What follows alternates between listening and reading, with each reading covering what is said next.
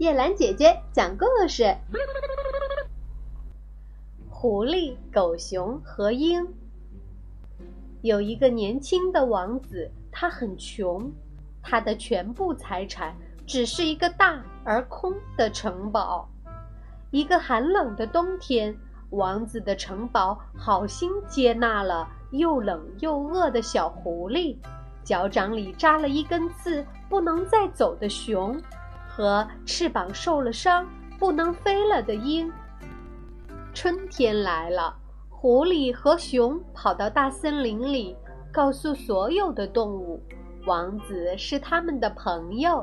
鹰的翅膀长好了，它翱翔在天空，把王子是他的朋友也告诉了他的伙伴们。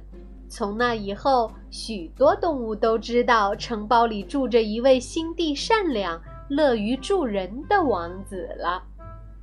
一天晚上，当王子、狐狸、熊和鹰在一起聊天的时候，鹰说：“他今天飞过一座城，在城中央皇帝的宫殿里看到了一件事。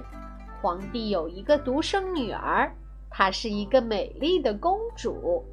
皇帝想让女儿和一个富人结婚，公主不答应。”皇帝就把她关在皇宫的顶上，可怜的公主只好在寂寞的皇宫顶上虚度时光。就在那儿，鹰看到了她。听到这里，王子很悲伤。王子走后，狐狸、熊和鹰商定了一个主意，他们要把公主救出来。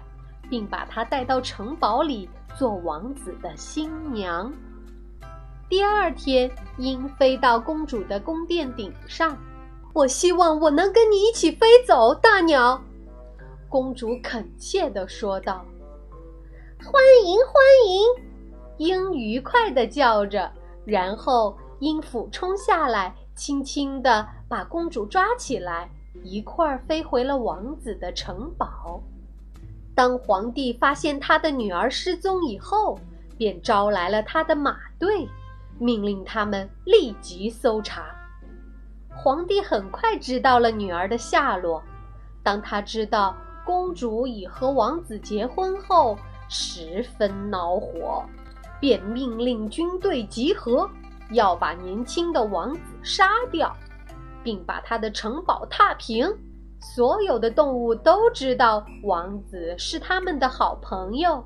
当鸟飞过皇宫的时候，皇帝的狗把听到的这个消息告诉了鸟。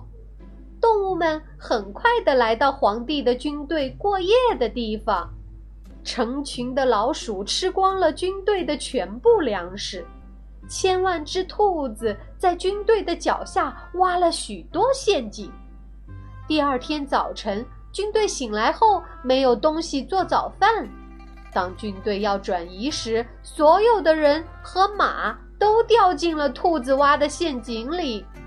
皇帝气极了，他命令军队杀死这个国家所有的动物。可是，当人和马正要从陷阱里往外爬的时候，鸟儿们衔来许多石头，朝他们身上扔去。一块石头正好打在皇帝的头上，他被砸死了。王子和公主成了新的皇帝和皇后，他们换上了新的国旗，在飘着的旗子上有一只狐狸、一只狗熊和一只鹰。